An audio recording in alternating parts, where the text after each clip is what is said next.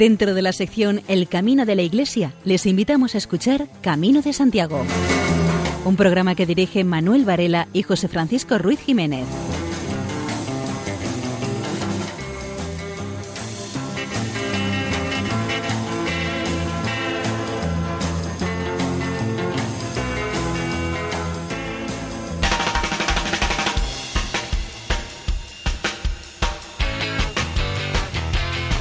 Queridos oyentes, les damos la bienvenida a una nueva edición del programa Camino de Santiago en la sintonía amiga de Radio María. Esperamos entretenerle, informarle y acompañarle en el transcurso de los próximos 55 minutos.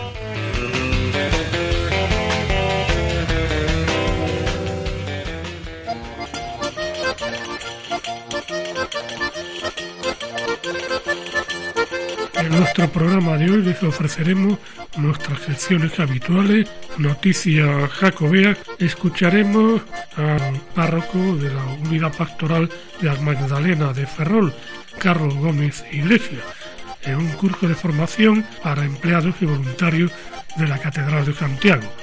También escucharemos al Monseñor Ricardo Blázquez, presidente de la Conferencia Episcopal Española, en su reflexión sobre el Camino de Santiago.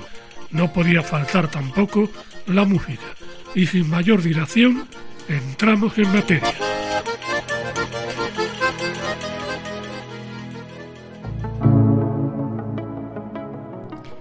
Tan soñada del libro guía Poética del Peregrino tan soñada, serena y tan soñada Compostela, es también mía, pues mía es la confianza que ella es tierra divina. Con el patrón que es de España, en el corazón de Galicia y el sueño del peregrino que le da fuerza y ánima. Y al despertar, del libro Guía Poética del Peregrino. Y al despertar, Sueño contigo, eso es soñar, es lo más dulce que Dios me da. Bellos jardines para pasear, música densa del más allá, sueño divino en donde el mar se vuelve en vida y la vida en paz. Sueño contigo, eso es soñar, cosa más bella no hay, no hay. Con Compostela quiero soñar, pero es un sueño, y al despertar, de Compostela a la eternidad.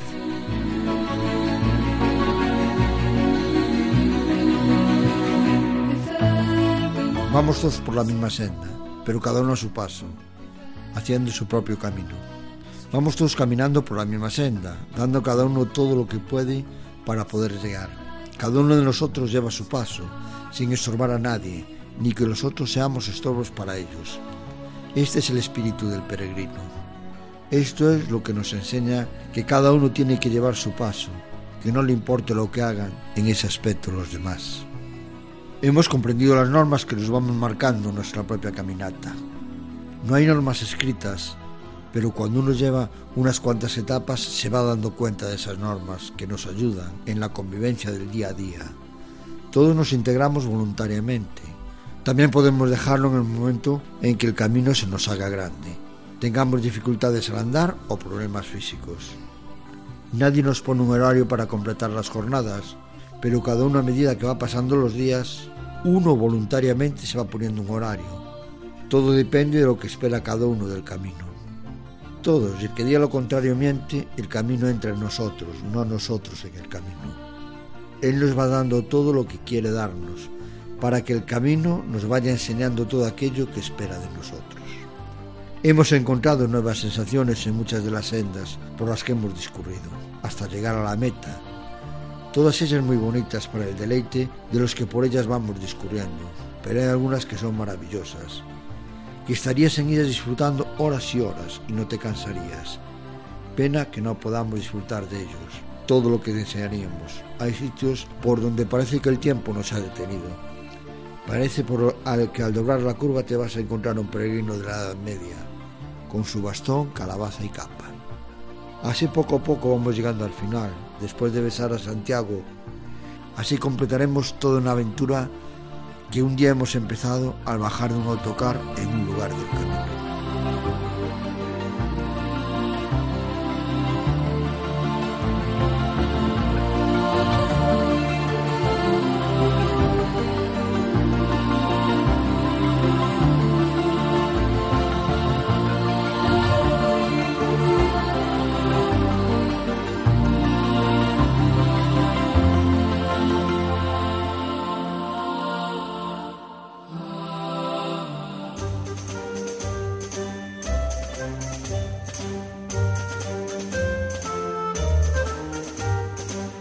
Falleció Elidio Trapiello Fernández, peregrino y hospitalero.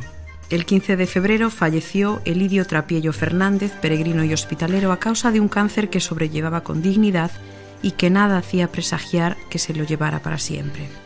Entre sesión y sesión de quimioterapia regresaba a la hospitalidad y al camino, su camino, a sentir, a olvidar, a pensar, pero sobre todo a transmitir a otros y a tantos peregrinos el sentido de la vida siempre manteniendo su sonrisa perenne, siempre ayudando y dando consejos sabios con mucha humildad a peregrinos, siempre sellando las credenciales de los peregrinos con su sello particular y original. El entierro fue en Pola de Laviana, Asturias, lugar de su residencia habitual.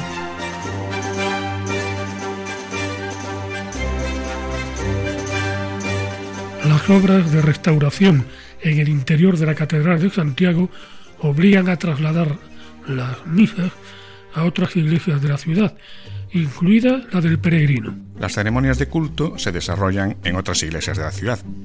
Así, la misa diaria del peregrino, a las 12, se celebra en la iglesia de San Francisco. Y las principales solemnidades y fiestas, tales como las que tradicionalmente se lleva a cabo para honrar a ese apóstol el 25 de julio, se desarrollarán en la de San Martín Pinario. La catedral permanece abierta de 9 de la mañana a 7 de la tarde para fieles, peregrinos y visitantes, aunque están acotados los espacios en obras. Pero se puede realizar el rito del abrazo al apóstol en su camarín y descender a la cripta apostólica. La única puerta que permanece abierta es la de la Plaza de Platerías, tanto de entrada como de salida, durante el periodo de los trabajos y mientras que la del Pórtico Real solo es de salida, y el acceso por la zaballería está reservado para los trabajadores. La Catedral Compostelana ha sido sometida a un ambicioso programa de un coste de unos 20 millones de euros para preservarla del riesgo de deterioro por filtraciones de humedad que se detectaron en el exterior del edificio incluye una serie de obras de reparación en las cubiertas y la fachada occidental para frenar la erosión de la piedra, así como del Pórtico de la Gloria, una joya del románico que ha recuperado parte de su color.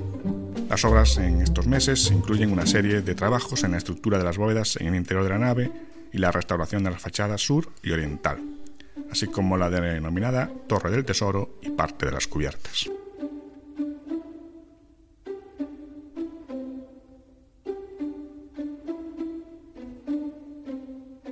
...350 voluntarios de acogida cristiana en los caminos acogieron a los peregrinos en 2018. Un total de 347 personas participaron durante el año 2018 en los distintos programas de voluntariado, que Acogida Cristiana en los Caminos organiza en el Camino de Santiago. Su trabajo voluntario se desarrolló tanto en la oficina de Peregrino como en los puntos de acogida en Monte do Gozo y Milladoiro, en albergues y en la acogida por idiomas del Centro Internacional de la ciudad de Santiago. La mayoría de los voluntarios oscilaban en el rango de edad entre los 60 y los 70 años, constituyendo estos 110, seguidos de los de 50 a 60 que supusieron 73 poco por delante de los 20-30, que sumaron 60 personas. Los mayores de 70 años fueron 38, 36 los de 40-50 y hubo 30 voluntarios cuya edad estaba comprendida entre los 30 y los 40 años. En cuanto a las nacionalidades, la mayoría de los voluntarios procedían de España, hasta un total de 112 españoles.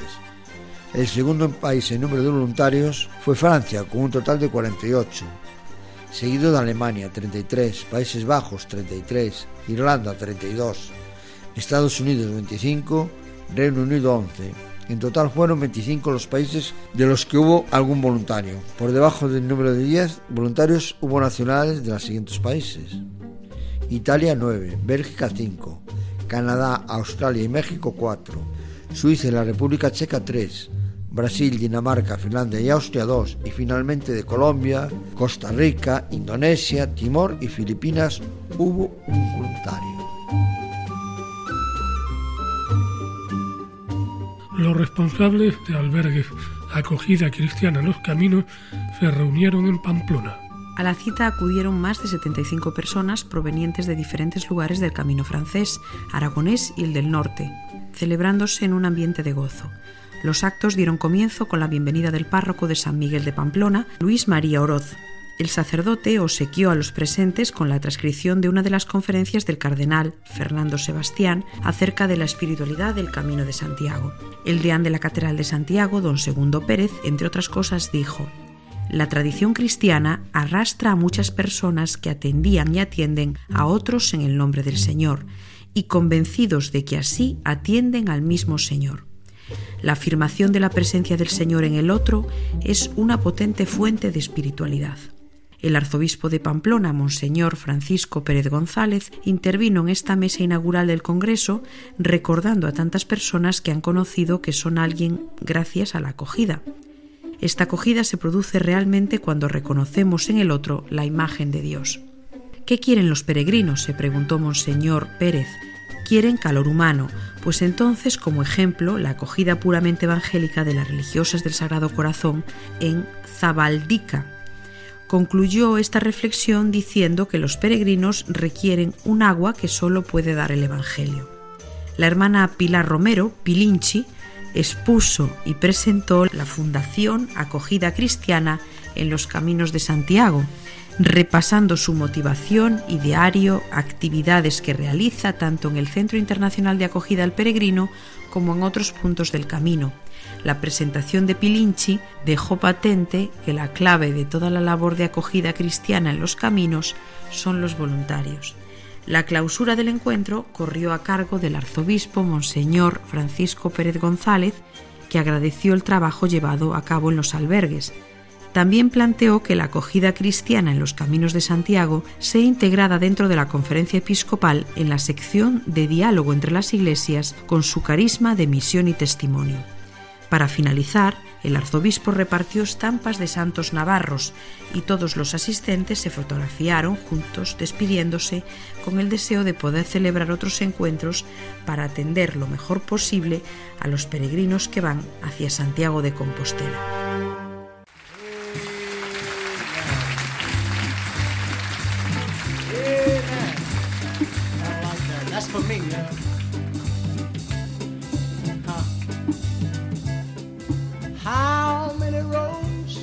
Must a man walk down before he's called a man? Tell me, how many seas must a white dove sail before she sleeps in the sand? Tell me, how many times must the cannonballs fly before they're forever banned? No, the answer my friend, is blowing in the wind. The answer blowing in the wind. Ha. How many times must a man look up before he sees the sky? Tell me, how many ears must one man have before he can hear people cry? What I wanna know is how many deaths will it take till he knows? Too many people have died. Oh, the answer, my friend, is blowing in the wind. The answer somewhere in Years can a mountain exist? for it's washed down to the sea. Huh. Tell me, how many years can some people exist before they're allowed to be free? What I want to know is how many times can a man turn his head pretending that he just doesn't see? No, well, my friend, blowing in the wind. the answer, blowing.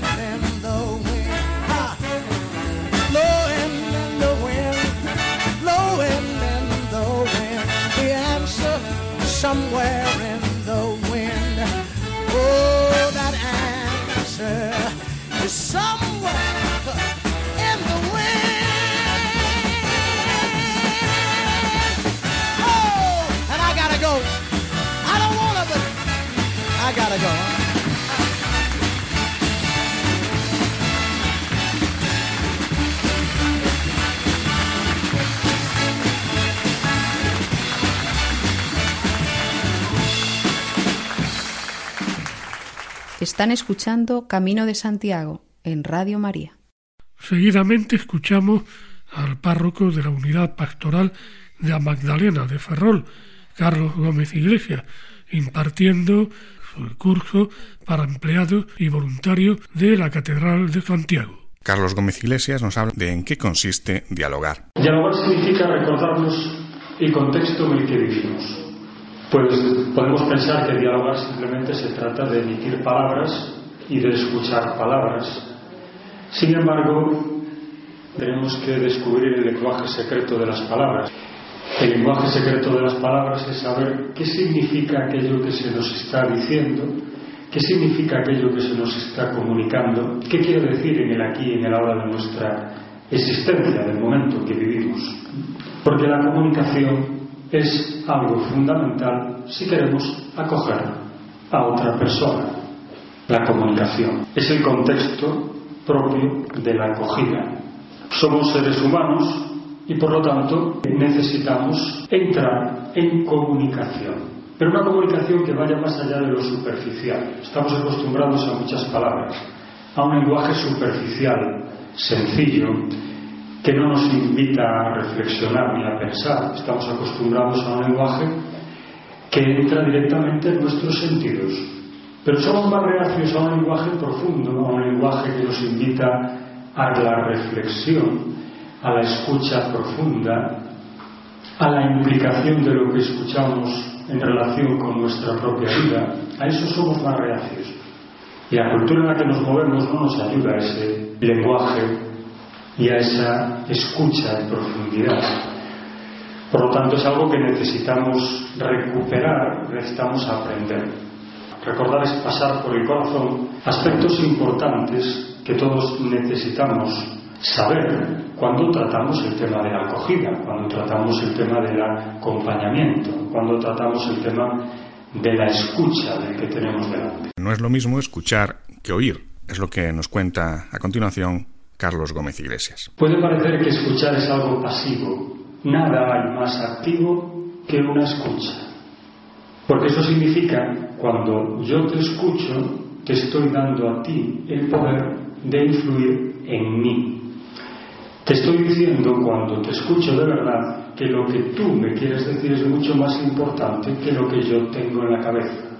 Te estoy diciendo, cuando te escucho, que lo importante no es lo que yo pienso o siento en este momento, sino lo que tú piensas y sientes en este momento. Te estoy diciendo que el reloj no es importante. Te estoy diciendo que mis ojos, mi corazón, mi mente están pendientes de ti, no están pendientes del estómago, no están pendientes del reloj, no están pendientes de lo que tengo que hacer en cinco minutos, que me tengo que ir. Y esto cuando esta escucha es así, la otra persona se siente acogida. No hacemos nada exteriormente, hacemos mucho interiormente. Y todos sabemos perfectamente cuándo somos escuchados y cuándo no estamos siendo escuchados, aunque la otra persona esté enfrente a nosotros, aunque nos esté mirando a los ojos. Esta escucha activa es uno de los ejercicios más claros que manifiestan a la otra persona de que la estamos escuchando y que la otra persona se siente realmente escuchada, no oída, escuchada. Escuchar requiere una concentración y una práctica a la que no estamos acostumbrados, ninguno. Lo normal es que estemos constantemente oyendo ruidos y cuando no los tenemos los creamos. Parece que un minuto de silencio es una eternidad. Y un minuto de silencio es un minuto. El mismo minuto que tú estás haciendo cuando escuchas la radio. Pero parece que con la radio lo llena todo y cuando no hay ruido exterior parece que nos encontramos solos. Necesitamos descubrir el valor del silencio, para poder entender el lenguaje secreto de las palabras. Esto no son frases retóricas, esto es experiencia de acogida, esto es experiencia de vida. Es algo que necesitamos recuperar, porque a todos nos enseñan a leer, a todos nos enseñan a cantar, a todos nos enseñan otro tipo de destrezas. ¿A quién le han enseñado a escuchar? ¿Hay alguna clase, alguna materia que enseñe a escuchar? Y sin embargo, tenemos una boca y dos orejas para escuchar el doble de lo que hablamos. Nos enseñan a hablar. Hay clases de retórica, de oratoria. Pero a escuchar, ¿quién enseña a escuchar? ¿Y quién escucha? Pues ahí la acogida tiene una labor fundamental. Porque se nos va mucho en la acogida, en la capacidad que tengamos de escuchar. Sabemos distinguir quién escucha y quién no. Y el peregrino, cuando llega, sabe distinguir perfectamente quién lo acoge y quién no, quién lo escucha y quién no, cómo es recibido y qué actitudes tiene el otro para recibir. Porque cuando uno está lejos de su casa, lejos de lo conocido, es cuando más susceptible es para valorar todo esto en positivo o todo esto cuando nos hace bien en negativo. Esto es un aspecto muy importante de la comunicación.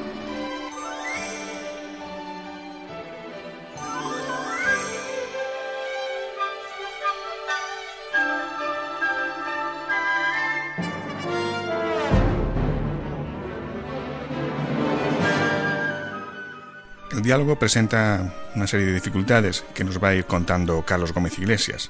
Dificultades emocionales, mentales, el problema de centrarse en uno mismo, la impaciencia, valorar la diferencia, así como el tener expectativas irreales. Decimos que acompañar y dialogar es acompañar, dialogar en el sentido que hemos propuesto. Pero hay muchas dificultades, muchas dificultades. Hay unas dificultades que son, como vemos ahí, de naturaleza emocional. Las emociones muchas veces invaden nuestra razón y no dejan que seamos claros o que no seamos capaces de transmitir aquello que realmente queremos transmitir. ¿Por qué? Porque nos dejamos llevar por las emociones, sean positivas o sean negativas. Hay gente con muy buenas intenciones, con muy buenas ideas, pero la emocionalidad hace que se pierdan esas buenas ideas, esas buenas razones por las formas, por el modo de comunicar lo que piensa, lo que quiere, por muy bueno que sea. Las emociones, cuando crean barreras entre nosotros, dificultan ese diálogo. O a veces el miedo a, no, ser rechazado. Si lo que voy a proponer no va a ser bien entendido, me callo. A veces ese miedo a que el otro no entienda, no comprenda, no valore lo que yo quiero aportar al grupo, me corta. O a veces el hecho de que yo proponga algo en un grupo, entre en diálogo con una persona, aquello que proponga implique un cambio, y normalmente somos muy cómodos a los cambios, a no cambiar, me refiero. Es decir, muchas veces uno prefiere hacer las cosas como siempre se han hecho, aunque no surtan efectos positivos, por el miedo al cambio, porque todo cambio implica que uno tiene que aprender a andar de un modo distinto, y esto supone un cierto esfuerzo. Sin embargo, cualquier grupo crece cuando descubre que hay otros modos distintos, más eficientes y más eficaces de conseguir el objetivo común, que es algo que nunca podemos perder de vista. Por lo tanto, todos estos aspectos de naturaleza emocional que están ligados a nuestras emociones, a lo que sentimos, a lo que vivimos interiormente, pueden cortar, pueden impedir ese diálogo del que hablamos. Crecer siempre, eh, como decía antes, crecer siempre supone un esfuerzo. Y supone ser capaz de afrontar ciertos miedos, ciertos riesgos.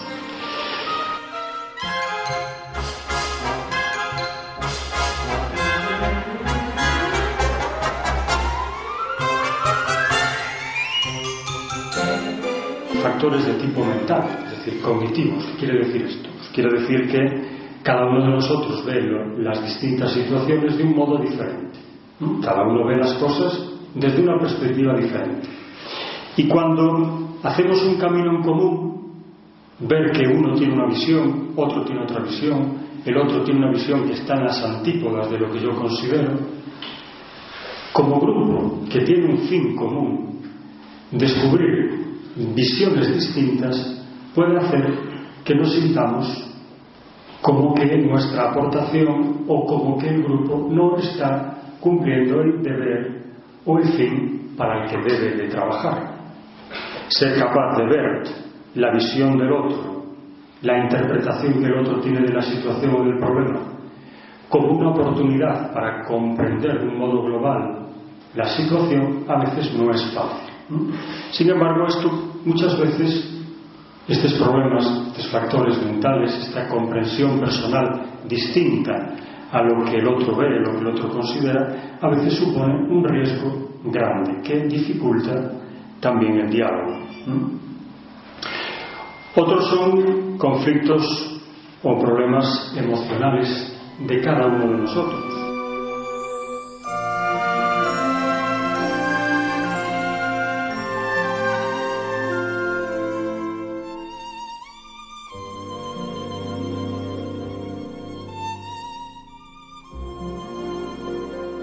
Cuando estamos demasiado preocupados por nosotros mismos y perdemos de perspectiva la perspectiva del grupo de trabajo, entonces podemos sentir cierta ansiedad.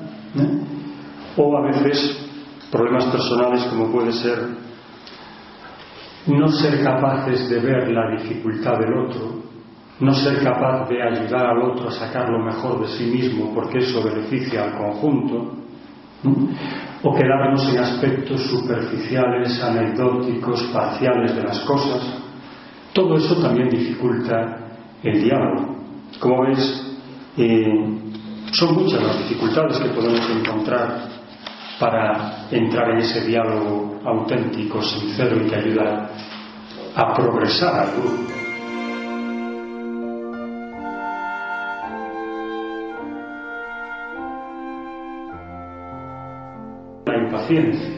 La impulsividad, ¿no?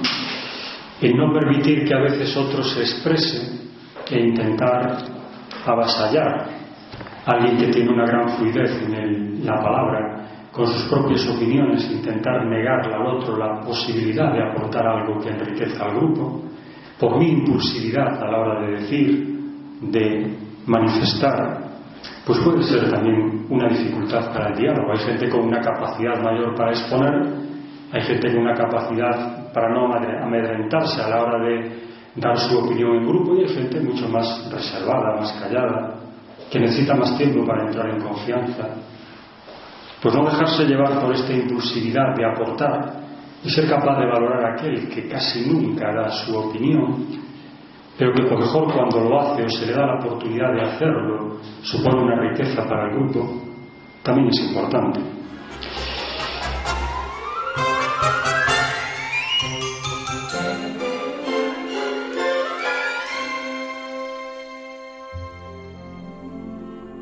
Valorar la diferencia. ¿Mm? A veces estamos acostumbrados, por lo que os decía al principio, a dialogar con aquellos que piensan como nosotros, que tienen la misma visión que nosotros de cualquier realidad. Eso es muy fácil. Con aquellos que van a reforzar nuestra opinión sobre un aspecto. Pero lo complicado y el auténtico diálogo pasa porque yo entro en diálogo, en relación, en confrontación y por lo tanto en enriquecimiento con aquel que piensa algo distinto de mí. Ese me va a aportar algo nuevo. Quien no me va a reforzar en mis propias ideas, sino que me va a cuestionar y por lo tanto también me va a reforzar en cierta medida si mi planteamiento es correcto en aquello que pienso. Esto es una riqueza, pero muchas veces esta diferencia, estas distintas visiones, las entendemos, las interpretamos como un obstáculo para el diálogo. ¿Por qué voy a dialogar con este si ya sé lo que opina y es totalmente distinto a mí? Pues precisamente por eso por eso mismo debemos entrar en diálogo con esa persona. Porque el diálogo no es que yo me mantenga inamovible en lo que pienso y el otro se mantenga inamovible en lo que piensa, sino, como os decía al principio, entrar en ese campo común en el que podemos y debemos entendernos para dialogar en profundidad.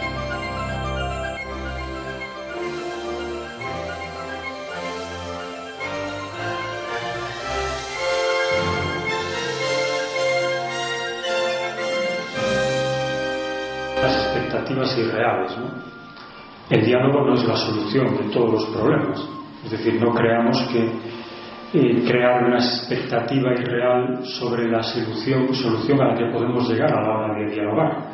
Pero lo que está claro es que, partiendo del realismo, con diálogo, las soluciones son más ricas, son más meditadas, son más fructíferas. Sin diálogo, siempre se impondrá la voz de una minoría ruidosa. Bien, no sé si hay alguna pregunta, si estoy diciendo algo que no me explico claramente, si algo que evoca en vosotros alguna pregunta en relación con vuestro trabajo, si es una hora muy mala para hablar de esto. Eso último. Carlos Gómez Iglesias habló de la relación de ayuda, que incluye tres puntos importantes, autenticidad, aceptación y empatía. Una persona es auténtica cuando manifiesta aquello que piensa y aquello que siente, siempre y cuando sea productivo para el diálogo. No se trata de ir constantemente a todo el mundo diciendo lo que piensa y lo que siente. Una persona es auténtica cuando se quita máscaras, roles, porque todos nosotros tenemos una forma de manifestarnos delante del grupo. Y a veces nuestro yo real no es aquel que proyectamos en el grupo en el que nos encontramos. Quitarse esa máscara y ser lo que realmente somos es un signo de autenticidad. Implica no decirle a otra persona lo que uno no piensa, lo que uno no siente. Cuando yo digo algo, cuando yo manifiesto algo, lo digo porque lo pienso y lo digo porque lo siento así. Eso es autenticidad.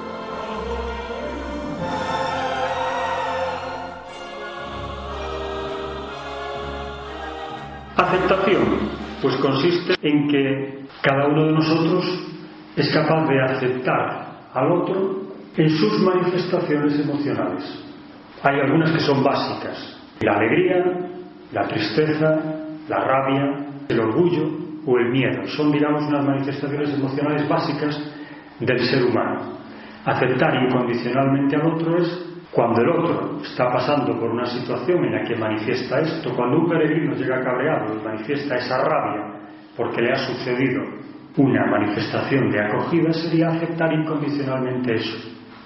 Es decir, no me sitúo en el plano en el que él está manifestando esa rabia por lo que le ha sucedido, no me sitúo en su nivel de rabia, sino que acojo aquello que dice y después intento calmarlo poco a poco.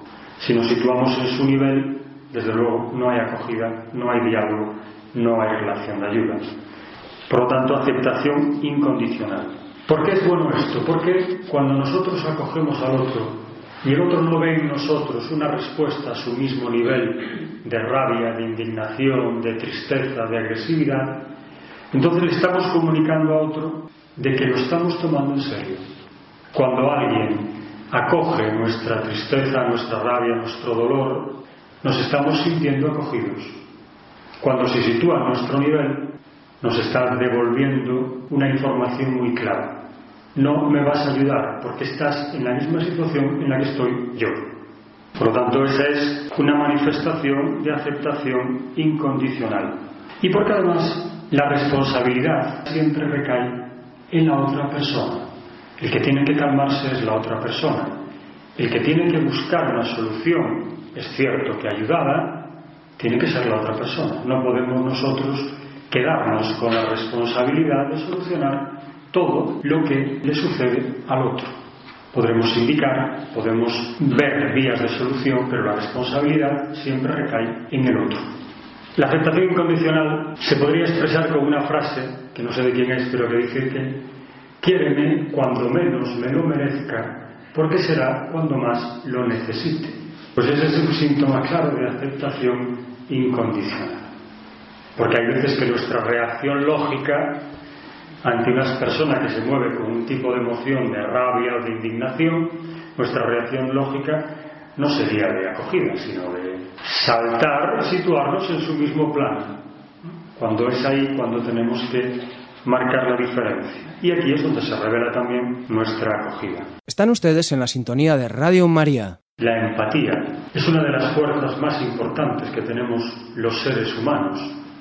¿Por qué? Porque cuando nos sentimos comprendidos por la otra persona, cuando sabemos que la otra persona nos comprende, eso activa en nosotros una capacidad mucho mayor para sentirnos capaces de salir adelante, de cambiar, de darnos cuenta de que tenemos más recursos de los que pensábamos. Pero es necesario sentir esta confianza que el otro con la empatía nos demuestra, esa capacidad para ponernos en la piel del otro, de entrar, eso significa empatía, entrar dentro del sentimiento del otro para saber por qué actúa así, por qué siente así, por qué piensa así. Es entrar en contacto con la interioridad. Cuando manifestamos esta empatía, entonces la acogida funciona de una forma más clara. La empatía es el elemento esencial de la compasión. De la compasión. Todos sabemos cuando alguien manifiesta compasión por algo o por alguien. Pues cuando alguien alcanza ese nivel de compasión es porque es alguien empático, que es capaz de entrar en lo que la otra persona está viviendo y por lo tanto es capaz de sentirlo tanto que es capaz de ayudar. Stefan Harris y Black Cloud interpretan el tema thriller del disco Sonic Creek.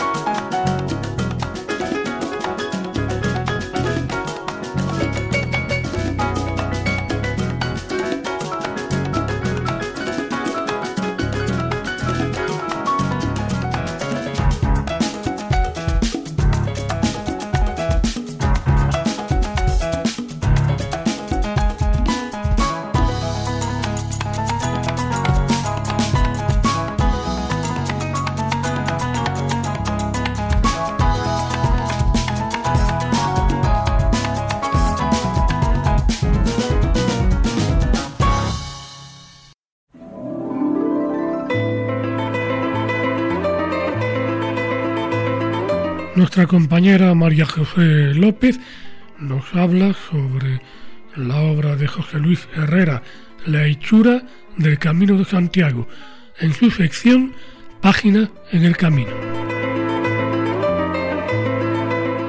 La recomendación literaria de la semana de hoy es La hechura del Camino de Santiago de José Luis Herrera. José Luis Herrera Fíes nace en el vallisoletano pueblo de Nava del Rey en el año 28.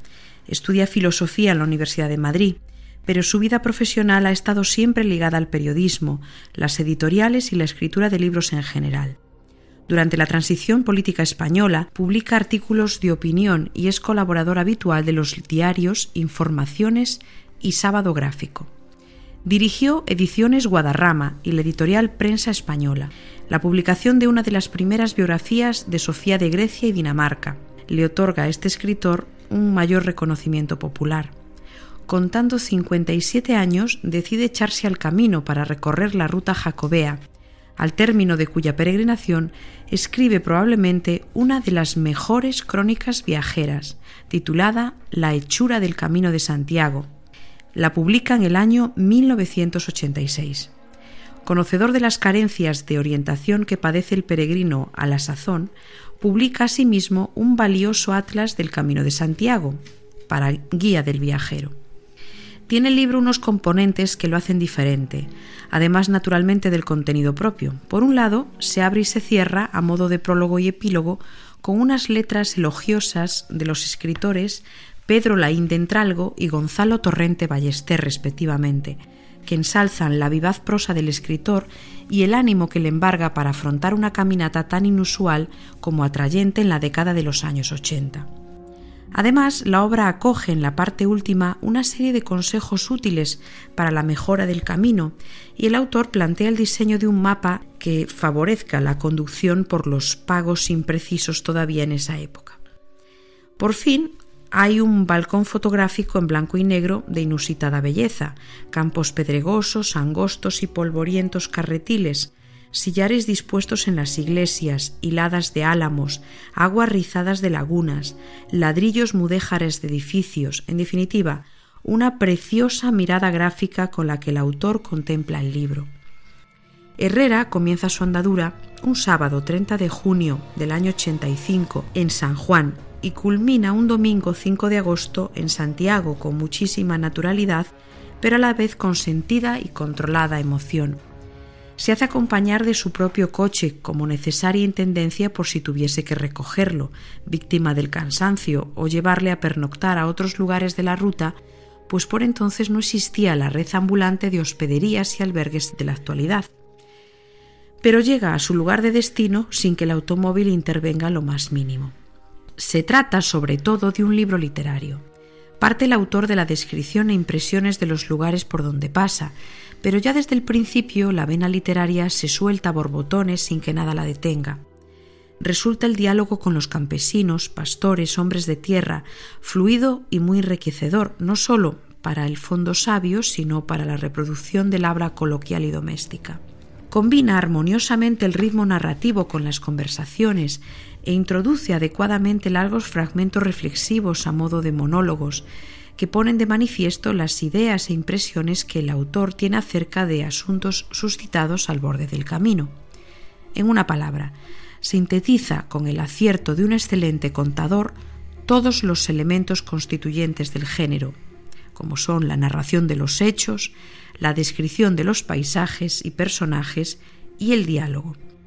Con todo, el valor más loable es la riqueza y la variedad lésica. Emboscarse en el texto narrativo del escritor supone el hallazgo de muchísimos vocablos sorprendentes, como sacados de las sombras de un diccionario. Toda una galería de cultismos, arcaísmos, latinismos, galleguismos, asturianismos, galicismos, desfilan por las páginas como son a manera de ejemplo el caz, hienda, azumbre, liendo, conmilitión, abunda en localismos lésicos a punto de extinguirse, como es el caso de corechear, azuela, párdalos o pajoleras. Pero no se detiene ahí, sino que aún se atreva a inventarse palabras con la lógica gramatical, como cristovita, vendelotodo, turoperada. Con José Luis Herrera, la crónica del Camino de Santiago adquiere por mérito propio la calidad o el marchamo de alta literatura, susceptible de ocupar un lugar emblemático en las estanterías jacobeas.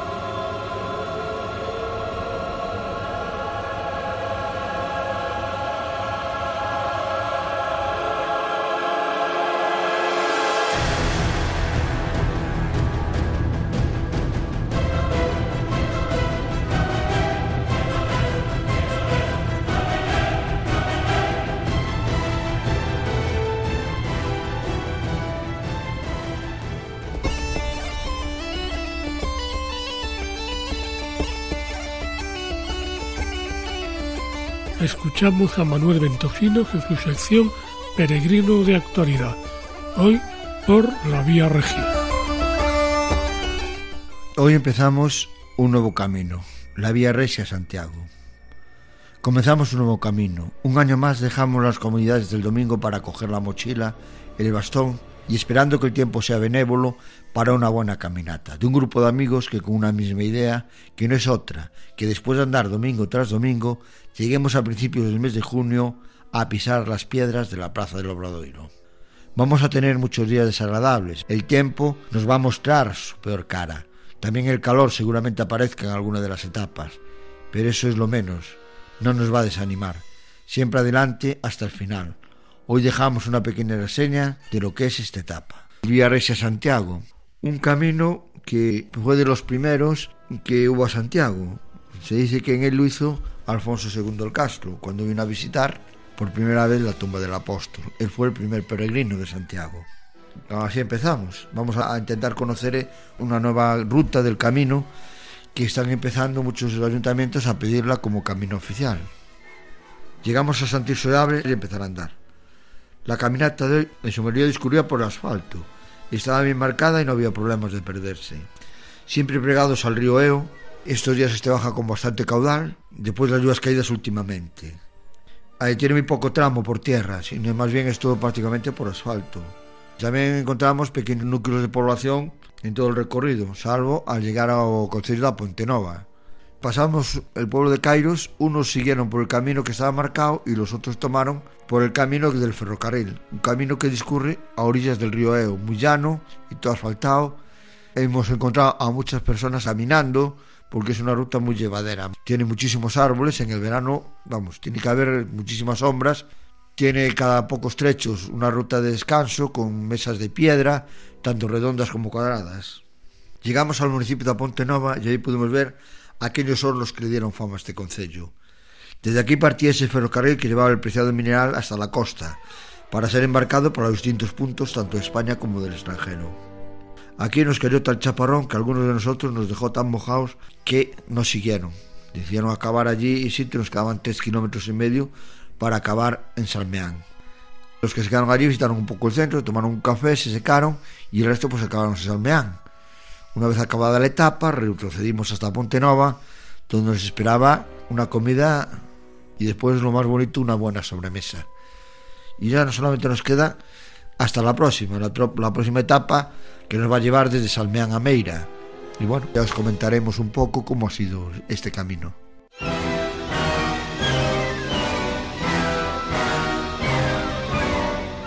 Continuamos ofreciéndole las reflexiones de distintos obispos acerca del Camino de Santiago.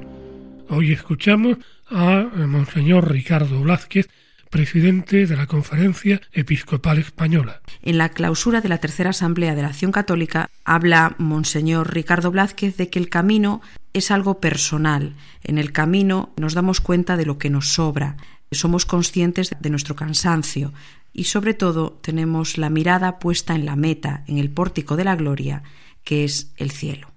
El camino, a medida que se va recorriendo, también se interioriza. Vamos entrando en el camino del Señor, nos vamos dando cuenta de cuántas cosas nos sobran, de cómo el cansancio forma parte de la maduración de la persona, de cómo recorrer un día y otro, también con la mirada puesta en la meta, y la meta es el pórtico de la gloria, es la memoria apostólica, es el cielo. Caminando con nuestra mirada puesta en el horizonte, vamos aprendiendo a vivir. Y esto se interioriza en cada uno de nosotros. El camino se hace también personal, no simplemente geográfico, es también personal. Pero estamos ya clausurando, queridos amigos, la tercera asamblea de la Acción Católica General. Yo agradezco a tantas personas lo que venís haciendo en este precioso camino de la Acción Católica que estamos retomando de alguna forma. Justamente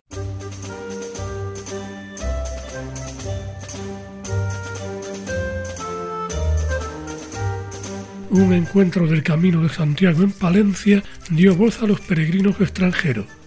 El primer encuentro internacional de asociaciones de amigos del Camino, organizado por la Asociación de Municipios del Camino de Santiago y la Diputación de Palencia, reunió a finales de febrero en Palencia a representantes de 12 países para conocer la opinión de los peregrinos extranjeros sobre la vía jacobea. El encuentro, que se celebró en Palencia y Carrión de los Condes, sirvió para recoger las opiniones de los peregrinos representados por 25 participantes de las asociaciones de Alemania, Estados Unidos, Italia, Inglaterra, Francia, Dinamarca, Holanda, Irlanda, Brasil, Canadá, Corea del Sur y Japón, que son los 12 países que más peregrinos aportan al Camino de Santiago francés se pretendía ser el observatorio del camino a través de la opinión de los peregrinos, que son los que mejor lo conocen. Fue una oportunidad para recabar información sobre la impresión que tienen los peregrinos de cara a mejorar el camino ante el próximo Jacobeo 2021.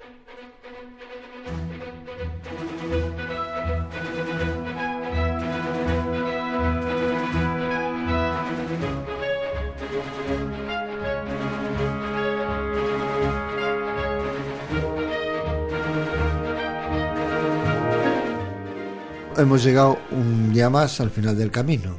Un camino que tenemos que seguir recorriendo. Yo dentro de pocos días que entramos en la Semana Santa, es buena época para caminar y para pensar un poco en nuestro futuro. Buenas noches. Nos vemos dentro de 15 días.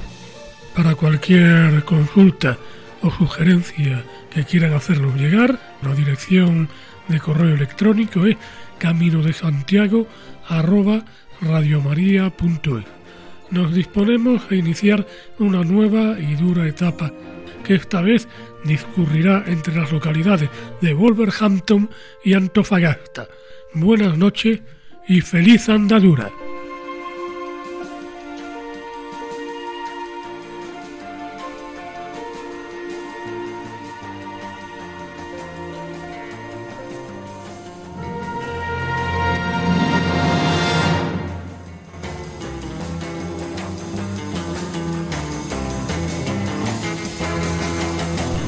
Escuchado en Radio María Camino de Santiago, dirigido por Manuel Varela y José Francisco Ruiz Jiménez.